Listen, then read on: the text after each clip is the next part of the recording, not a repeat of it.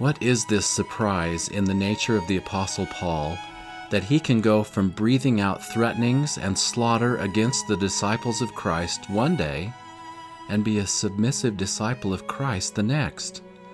Of course, he had this stupendous vision on the road to Damascus. But is there something more we can learn about the life of Paul itself that can give us clues to his energy and passion? Hello, we're Scott and Maureen Proctor, and this is Meridian Magazine's Come Follow Me podcast.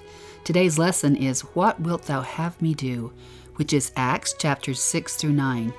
Thanks to Paul Cardall for the music that begins and ends this podcast. The transcripts for the podcast can be found at latterdaysaintmag.com forward slash podcast. We hope you're reading Meridian Magazine at latterdaysaintmag.com Every day, we bring you insights and updates that keep you in the know on the stories that are shaping the current history of the church and the world. Please tell your friends about this podcast that can be found on most podcast platforms under Meridian Magazine. Come follow me. In the first years after the resurrection, the robust growth of the church caught the attention of the Jewish elite of Jerusalem who must have been sadly disappointed that their crucifixion of Jesus did not stop the gospel from bursting forth. It reminds us of those who murdered the prophet Joseph Smith and the patriarch Hyrum Smith and thought this would kill the growth of the early church. Such was not the case. Already in Acts chapter 6, we see that church members are living the law of consecration, that missionary work is vibrant, and that, in addition to the twelve apostles, seven new officers of the church are called to see, among other things, to the temporal welfare of the members, as well as administering the work and teaching. The need is clear. The apostles just can't do it all, and the Lord uses the principle of delegation to do his work. This is not just because great works require many hands. In reality, the Lord could carry off his church in any dispensation without us. But the Lord is growing people and their potential. His church is a leadership school, a classroom of expansion for each human being who is willing to learn. That is why the Lord lets us play a role. When you really think about it, giving us each a role in building His kingdom is the ultimate compliment, suggesting He trusts us to take it seriously and to do our part. I'm reminded that in Exodus 17, the children of Israel are in battle with Amalek, and Moses learns that if he holds up both his arms, the battle favors Israel, but if they drop, the battle swings toward Amalek. He cannot keep that up alone. But Moses' hands were heavy, and they took a stone and put it under him, and he sat thereon, and Aaron and Hur stayed up his hands, the one on the one side and the other on the other side, and his hands were steady until the going down of the sun. It is in the very next chapter that Jethro, seeing his son in law so weighed down with responsibility, advised Moses, What is this thing that thou doest to the people? Why sittest thou thyself alone, and all the people stand by thee from morning unto evening? Thou wilt surely wear away, both thou and this people that is with thee, for this thing is too heavy for thee. Thou art not able to perform it thyself alone. So, of course, in all dispensations, the church has had delegation as a key part of it, and many of us get to play leadership roles. The Greek term used to describe these seven new officers in the church is diakonos, where we get our English word deacon. This is not the same as our deacons in the church today. Among that group was a man named Stephen. We learn in Acts 6 about Stephen and the work. And the word of God increased and the number of the disciples multiplied in Jerusalem greatly, and a great company of the priests were obedient to the faith. And Stephen, full of faith and power, did great wonders and miracles among the people. Now, those of a particular synagogue where Stephen preached, called Libertine, began to rise up against his teaching. Latter day Saint scholar Thomas Wayment, in his book From Persecutor to Apostle, notes Luke was unaware of or left unstated Stephen's relationship with the synagogue of the Libertines. The term Libertines denotes a social status and is not an ethnic term. A libertine was a freedman or a former slave who had won or purchased his freedom. Therefore, the synagogue of the Libertines was the location where Greek speaking former slaves met to hear the law of Moses. taught to them in their own language. They were devout believers, but many of them, like Paul, who had been raised in cities outside of Judea and were therefore less familiar with Aramaic or Hebrew, the common languages of the Judean synagogues. Stephen, who may have been a member or visiting member of the synagogue of the Libertines, taught something among them that they found deeply unsettling and distasteful. Wayment continues Noted among the members of the synagogue were the Cilicians, the regional designation of Paul's homeland. Luke may have included this story because of its direct connection with the Apostle Paul. If indeed Paul was a citizen of Tarsus and had received Roman citizenship through his father, he might have felt right at home in this synagogue where freedmen and Greek speaking Jews met to discuss the law of Moses. His first direct encounter with the church may have come when Stephen taught those of that synagogue the gospel. Stephen's speech raised a new concern among the opponents of Christianity whether or not the teachings of Jesus of Nazareth contradicted the teachings of the law of Moses. For a young devout Jew such as Paul, teaching against the law and that Jesus had become deity could be viewed as nothing less than blasphemous. Luke introduces for the first time the issue of the law of Moses as a point of friction between Jews and Christians. Up to that point, the tension had come over the claims of Christ's divinity. If we assume that Paul was present the day of Stephen's speech, or that he had heard of it through contacts who attended the synagogue of the Libertines, we have an important causal link that would explain how Paul was enticed into the battle with these new followers of Jesus of Nazareth. A devout monotheist and follower of the law of Moses, Paul would have been offended by Stephen's teachings and would have felt duty bound to impede this new religious movement. This is perhaps what brought Paul to be standing by while Stephen was stoned. Threatened that Stephen was subverting the law of Moses with his preaching, the people in that synagogue were furious. Nothing can disturb people more than feeling that another is speaking against their religion or undercutting their accepted and long held view of things. What's on the line seems to be your precious worldview, perhaps even your salvation. They must have thought that Stephen was a disturber who would corrupt their religion. The issue was Moses. They said, We have heard him speak blasphemous words against Moses and against God. And they stirred up the people and the elders and the scribes, and came upon him and caught him and brought him to the council. Before the council, Stephen was bold and recounted the divine history of the children of Israel, which all pointed to the mission of the Savior. His face began to glow, reminding us of Moses on Mount Sinai and the description many observers gave of Joseph Smith when he was receiving revelation. Then Stephen said, without shrinking, Ye stiff necked and uncircumcised in heart and ears, ye do always resist the Holy Ghost, as your fathers did, so do ye. Which of the prophets have not your fathers persecuted? And they have slain them which shewed before of the coming of the Just One, of whom ye have been now the betrayers and murderers. Cut to the heart, the accusers gnashed Stephen with their teeth. I've always tried to understand what that could possibly mean exactly. I'm sure it's literal, but wow. But he, being full of the Holy Ghost, looked up steadfastly into heaven and saw the glory of God and Jesus standing on the right hand of God, and said, Behold, I see the heavens opened, and the Son of Man standing on the right hand of God. That fired the people's indignation even more, and they stopped their ears and fell upon him. Can't you see that scene? They're just putting their hands over their ears so they don't even have to hear him. And cast him out of the city and stoned him. And the witnesses laid down their clothes at a young man's feet whose name was Saul. And they stoned Stephen, calling upon God and saying, Lord Jesus, receive my spirit. So, right at that very moment, while he's saying that, they're stoning him. And he kneeled down and cried with a loud voice, Lord, lay not this sin to their charge. And when he had said this, he fell asleep. What a magnificent man. Wow. Let's talk for a moment about what it meant to be stoned. In those times, a person who was stoned was first pushed or thrown off of a ledge, at least twice his height, with rocks below. The accuser was to push the accused by the hips so that he would land headlong or face first on the rocks.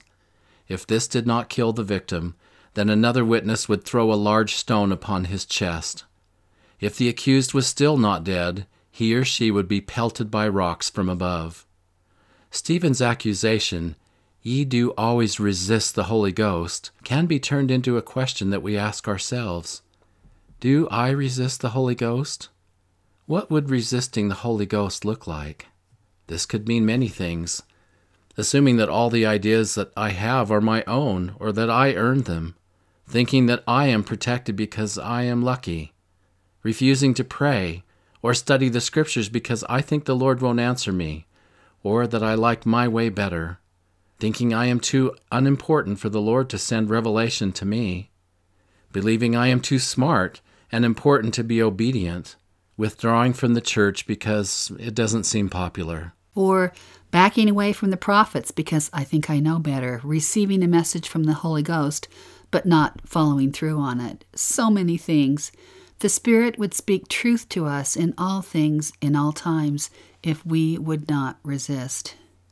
Stephen did not resist the Holy Ghost, even at the peril of his life, and became a martyr for his testimony. Yet many in Scripture have done the same, giving up their life rather than their integrity or their witness. By tradition, all of the apostles except John would be martyrs. Many of the early Christians were martyred, some in the Colosseum in Rome. John the Baptist was a martyr. James, the brother of John, was killed by Herod. Abinadi was a martyr. All the believers of Ammonihah. Joseph Smith was a martyr. If we ever have to make that dreadful choice, our lives are worth giving up instead of our allegiance to God. Up until the martyrdom of Stephen, it appears that the missionary work was in Jerusalem and that commandment to take the gospel to all the world had not yet been fulfilled. Now, in chapter 8, the persecution in Jerusalem becomes so intense, we see that the field of missionary work expands to other areas. Philip, another of the officers of the church chosen with Stephen, went to Samaria to preach the name of Jesus Christ, and saw much success, and his healing brought great joy to the city. Samaria is the land in between Jerusalem and Galilee, where, during Christ's time, the people hated to go.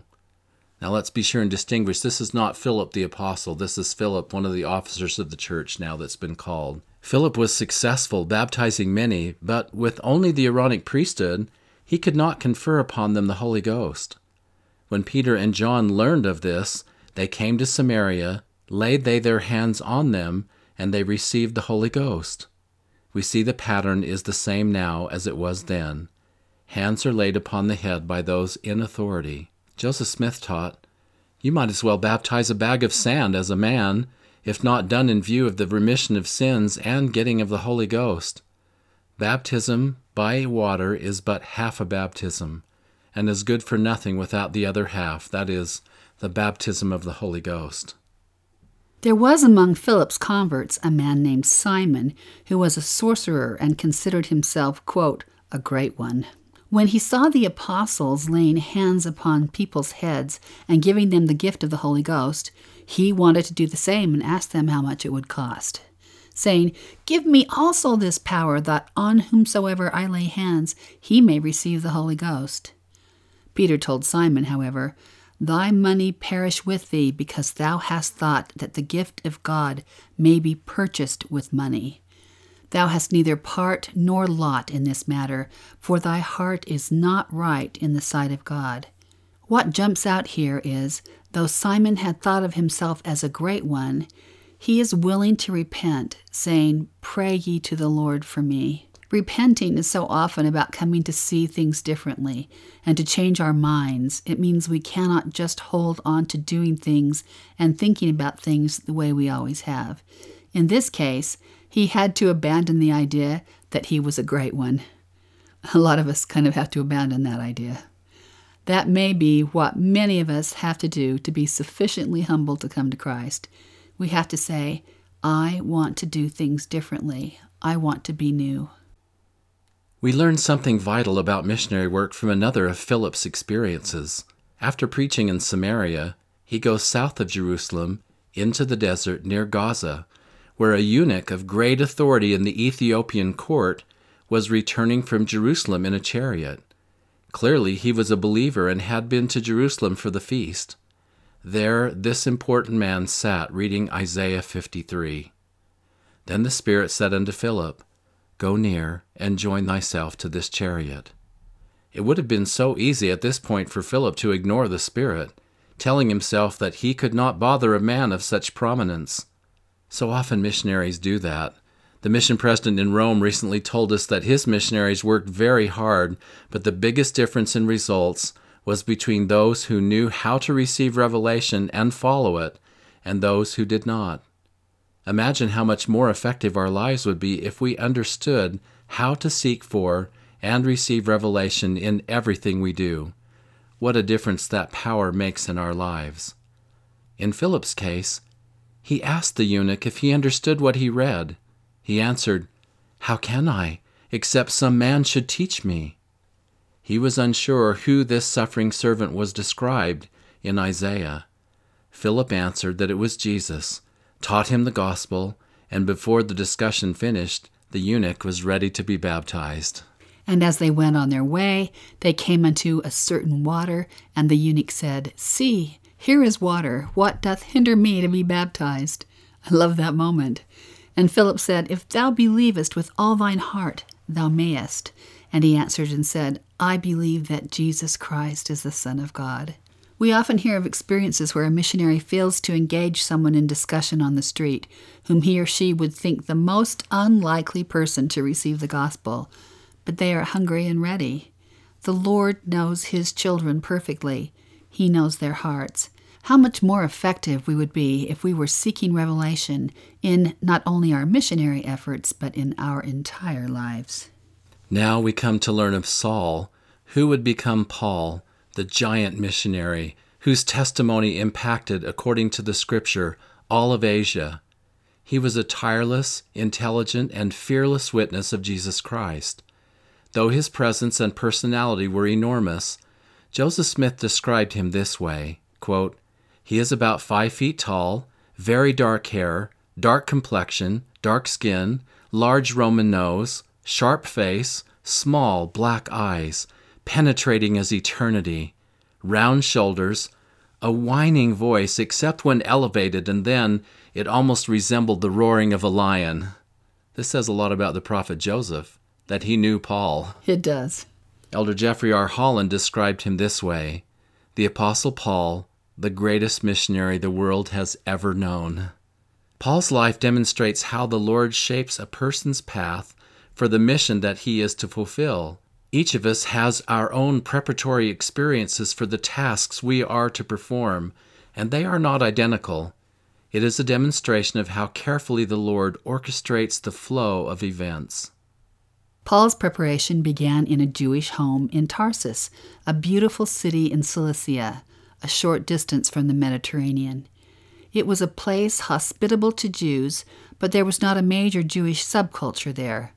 As early as the 8th century BC, some Jews had been carried away from Jerusalem captive to other lands when Israel and Judah were conquered. We think of the strong armies of Assyria and then in the 6th century Babylon, each of which conquered the land and carried off the people, forcefully relocating them. Through the centuries leading up to the time of Christ, Jerusalem was crushed again and again. The Jewish population spread into other countries far from home. Later, under Roman rule, some Jews left looking for better economic conditions. This is called the diaspora. It is a dispersion of Jews beyond Israel. Obviously, at some point in the past, Paul's family was relocated to Tarsus. Jerome, a church father writing in the fourth century, says that Paul and his parents were forcibly removed from Galilee to Tarsus during a first century BC uprising of the Jews against the Romans. The time frame suggests, however, that this would be a grandfather rather than a father. But if this were the case, they were taken as slaves to the Romans. That couldn't have seemed like any advantage. Yet the Romans had some liberal tendencies toward some of the slaves. The children of slaves were often released from slavery, thus opening the door for them to either purchase their citizenship or receive it as a gift in return for meritorious service to Rome. They learned a skill, often from the work of their masters.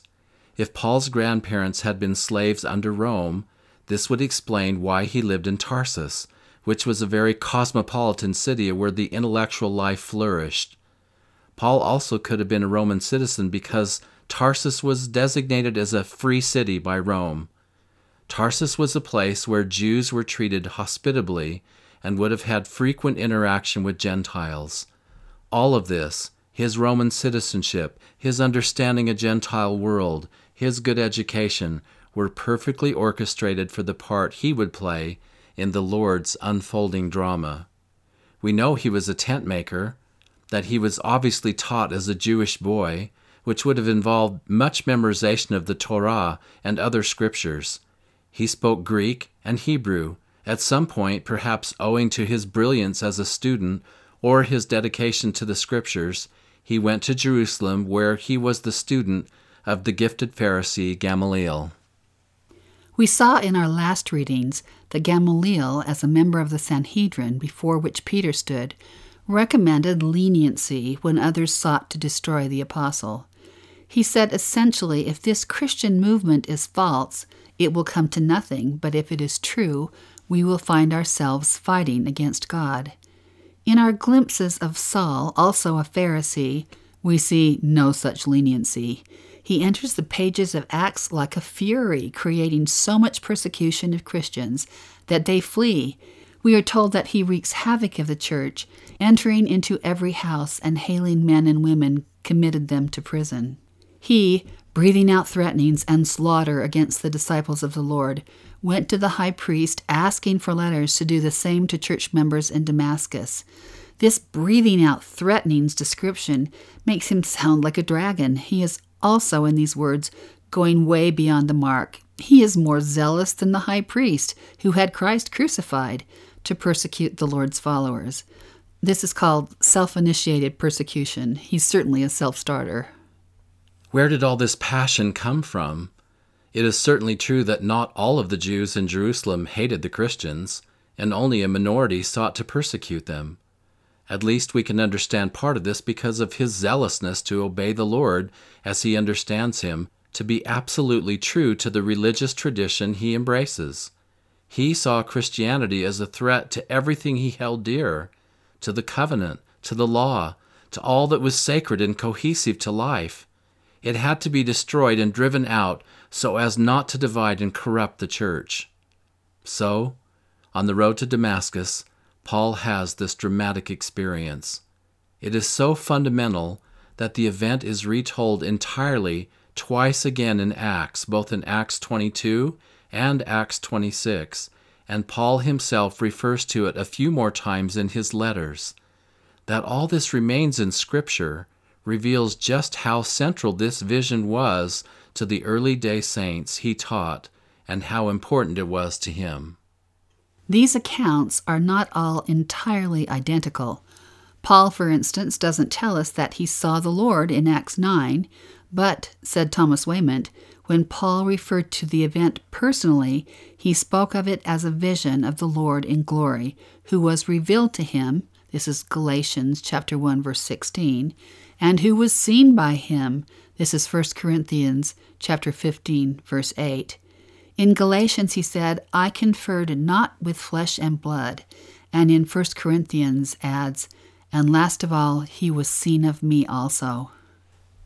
The way Paul told his story depended on the audience to whom he was talking. He told it differently to Gentiles than to Jews, emphasizing just what part was important to his audience. That every detail is not told in the same way tells us that this isn't a memorized story, but an actual one pulsing with its own life. Some people are upset when they learn that Joseph Smith has four first hand accounts of the first vision, but this is completely consistent with what we have said about the Apostle Paul. Every detail is not shared. Some parts are shared with some audiences and some with another. It is not a memorized account, but someone speaking with authenticity of an important event. Arthur Henry King wrote of Joseph Smith's telling of his first vision. When I was first brought to read Joseph Smith's story, I was deeply impressed. and I wasn't inclined to be impressed. As a stylistician, I have spent my life being disinclined to be impressed. So when I read his story, I thought to myself, this is an extraordinary thing. This is an astonishingly matter of fact and cool account. This man is not trying to persuade me of anything. He doesn't feel the need to. He is stating what happened to him, and he is stating it not enthusiastically, but in quite a matter of fact way. He is not trying to make me cry or feel ecstatic. That struck me, and that began to build my testimony, for I could see that this man was telling the truth. Now, let's get back to Paul on the road to Damascus. In Acts 9, as he traveled, suddenly there shined round about him a light from heaven, and he fell to the earth, and heard a voice saying unto him, Saul, Saul, why persecutest thou me? And he said, Who art thou, Lord? And the Lord said, I am Jesus whom thou persecutest. It is hard for thee to kick against the pricks. And he, trembling and astonished, said, Lord, what wilt thou have me to do? And the Lord said unto him, Arise, and go into the city, and it shall be told thee what thou must do. Let's look at pieces of this experience. First of all, a light shone around Paul, and as he later told us, he saw the Lord. One might think, how does this nasty Saul deserve to have this kind of experience? Wouldn't we all like that? It's a reminder that the Lord knows us perfectly, and we have been with Him in the premortal realm for more time than we can possibly envision. This is expressed well in Alma 13. And this is the manner after which they were ordained, being called and prepared from the foundation of the world, according to the foreknowledge of God, on account of their exceeding faith and good works in the first place, being left to choose good or evil. Therefore, they having chosen good, and exercising exceedingly great faith, are called with a holy calling, yea, with that holy calling which was prepared with, and according to, a preparatory redemption for such. Saul, who was persecuting Christians, was in disguise, even to himself. Like so many of us on this earth, where we are blinded, he was dressed up in the costume of a persecutor, which was not his eternal soul. From before time was, he had been a loyal, passionate disciple of Jesus Christ. God knew him inside and out, knew his heart and mind, knew what he would do. In 1 Corinthians 15, we read, For I am the least of the apostles, that am not meet to be called an apostle, because I persecuted the church of God. But by the grace of God, I am what I am, and his grace which was bestowed upon me was not in vain. For I labored more abundantly than they all, yet not I, but the grace of God which was with me. He was aware that this experience was a calling, a heavy one, and he would devote every energy to it. And it is quite haunting to think that he remembered that role as a persecutor the rest of his life and redoubled his efforts because of it to please the Lord. That's very tender to me. Me too. Now, what about some of us who wish we too could have such attention or callings from the heaven? Elder Dieter F. Uchtdorf said, There are some who feel that unless they have an experience similar to Saul's or Joseph Smith's, they cannot believe. They stand at the waters of baptism but do not enter. They wait at the threshold of testimony, but cannot bring themselves to acknowledge the truth. Instead of taking small steps of faith on the path of discipleship, they want some dramatic event to compel them to believe. There are many who, for different reasons, find themselves waiting on the road to Damascus. They delay becoming fully engaged as disciples. They hope to receive the priesthood, but hesitate to live worthy of that privilege. They desire to enter the temple, but delay the final act of faith to qualify. They remain waiting for the Christ to be given to them like a magnificent Carl Bloch painting, to remove once and for all their doubts and fears. The truth is, those who diligently seek to learn of Christ eventually will come to know him. They will personally receive a divine portrait of the Master, although it most often comes in the form of a puzzle, one piece at a time. Each individual piece may not be easily recognizable by itself. It may not be clear how it relates to the whole. Each piece helps us to see the big picture a little more clearly. Eventually, after enough pieces have been put together, we recognize the grand beauty of it all. Then, looking back on our experience, we see that the Savior had indeed come to be with us, not all at once, but quietly, gently, almost unnoticed. Now back to Paul's experience.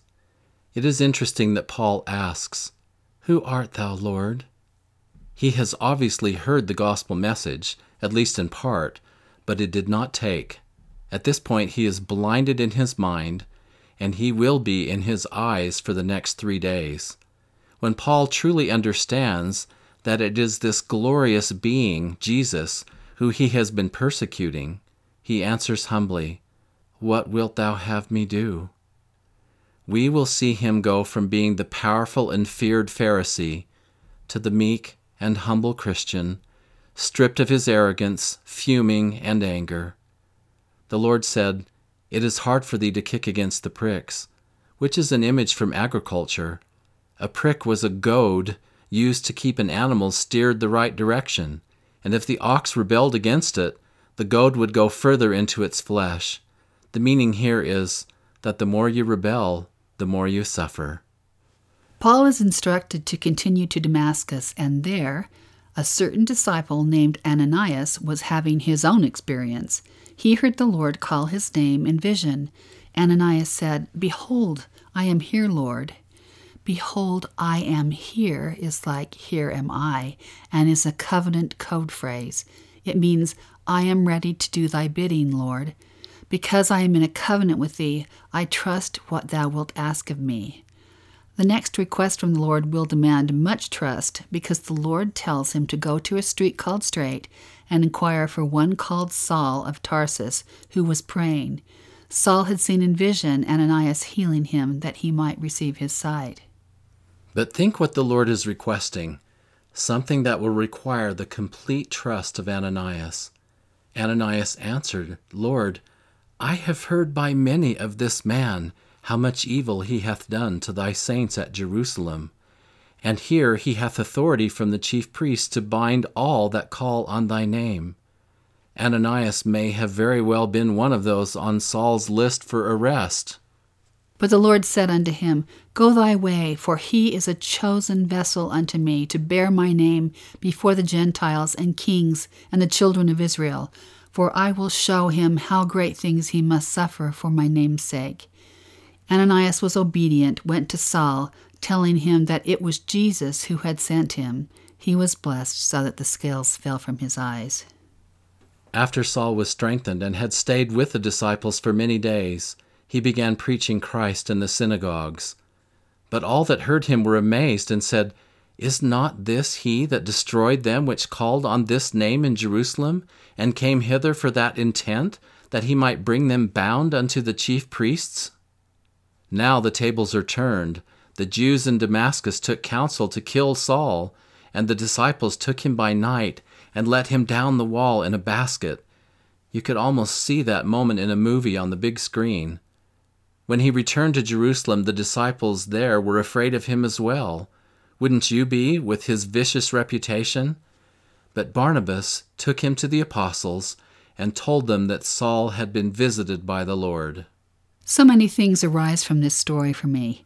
The Lord knows who we are, and we are very much more than we suppose. Saul, the fire breathing persecutor, was declared by the Lord to be his chosen vessel. At great cost to himself, and under the suspicions of the disciples of Christ, Saul instantly turned around. Once he knew the truth, he would become its most valiant defender. He did not live in the shallows of testimony, but like Joseph Smith said, deep water is what I am wont to swim in. Thanks for being with us this week. The transcript for this podcast can be found at latterdaysaintmag.com forward slash podcast. And remember, you can read the magazine every day at latterdaysaintmag.com. Next week, we will be studying Acts chapters 10 through 15, entitled the Word of God grew and multiplied. See you then.